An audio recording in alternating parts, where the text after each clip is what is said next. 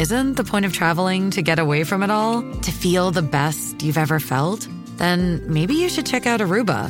You'll spend your time relaxing on cool, white, sandy beaches and floating in healing blue water. You'll meet locals brimming with gratitude for an island that redefines what a paradise can be. When your trip comes to an end, you won't need another vacation because you just had the vacation. That's the Aruba effect. Plan your trip at aruba.com.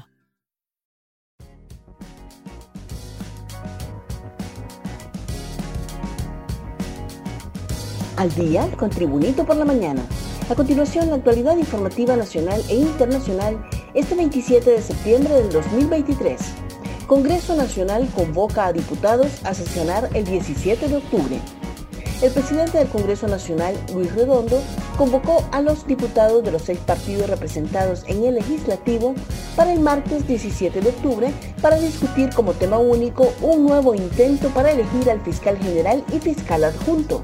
Para esa fecha, si no se ha electo a las nuevas autoridades de la Fiscalía, propondré la derogación del fuero legislativo contenido en el decreto 117-2019, expuso Redondo.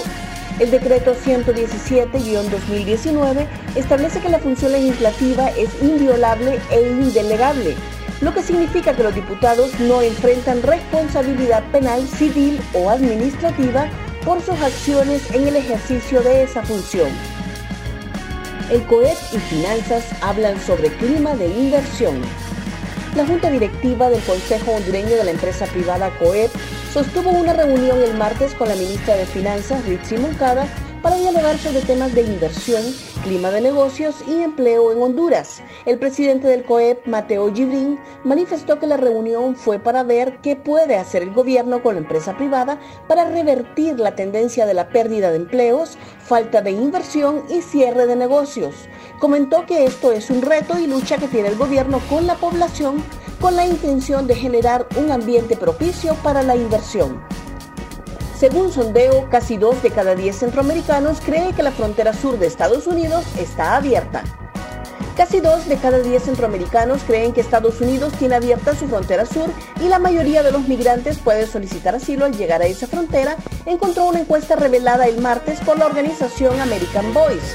En la encuesta, la primera en su tipo, se preguntó a 600 centroamericanos de 16 a 39 años y que residen en El Salvador, Guatemala, Honduras y Nicaragua sobre la situación en la frontera sur de Estados Unidos y sus fuentes de información. Aunque los investigadores encontraron que la mayoría de los encuestados un 79% dijeron haberse estado informando sobre lo que pasa en la frontera entre Estados Unidos y México.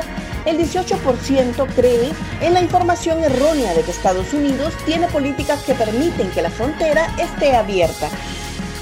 Un repaso al mundo con las noticias internacionales y Tribunito por la mañana. Fiscal pide cárcel para hondureño por una agresión racista en España un joven colombiano, otro hondureño y su novia española se enfrentan a una petición de la Fiscalía de cinco años de cárcel por agredir a un hombre en Madrid, España, solo por ser negro. El fiscal mantuvo el martes en el juicio su petición por insultar y agredir a un hombre en la calle en 2022. La audiencia provincial de Madrid dejó visto para sentencia el juicio en el que los acusados negaron que insultaran y agredieran a la víctima. Audios revelan participación de esposa de narco en campaña de Petro. Unos audios publicados el martes por Noticias Caracol evidencian que Sandra Navarro, esposa del narcotraficante Juan Carlos López, apoyó logísticamente y aportó dinero a la campaña presidencial de Gustavo Petro en el departamento colombiano de Casnare. Así se desprende de una investigación del noticiero en la que fueron publicados audios de conversaciones interceptadas por la Administración de Control de Drogas de Estados Unidos, la Policía y la Fiscalía. Más noticias nacionales con Tribunito por la Mañana. Bancada del Partido Nacional inicia recolección de firmas para convocar a sesión. El jefe de bancada nacionalista Tomás Zambrano anunció que ya tienen las 43 firmas de su bancada para la autoconvocatoria a sesión del Congreso Nacional ante la parálisis legislativa. Sin embargo, dijo estar a la espera de la decisión del Partido Liberal para entregar al jefe de la bancada del Partido Salvador de Honduras, ya que ese partido es el balance en la Cámara Legislativa para la autoconvocatoria. Y si se logra obtener las 65 firmas, se estaría convocando a sesión extraordinaria en las próximas horas, aseveró Zambrano.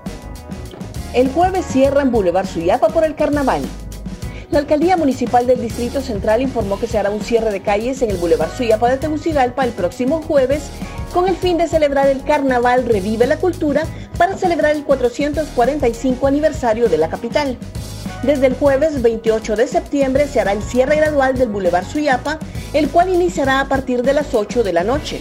Los equipos de la Gerencia de Movilidad Urbana de la Comuna Capitalina harán un cierre desde el puente a desnivel Fe y Esperanza hasta el sector del Banco de Vivienda con la finalidad de realizar el montaje de escenarios, iluminación y decoración de carrozas. Gracias por tu atención. Tribunito por la Mañana te invita a estar atento a su próximo boletín informativo.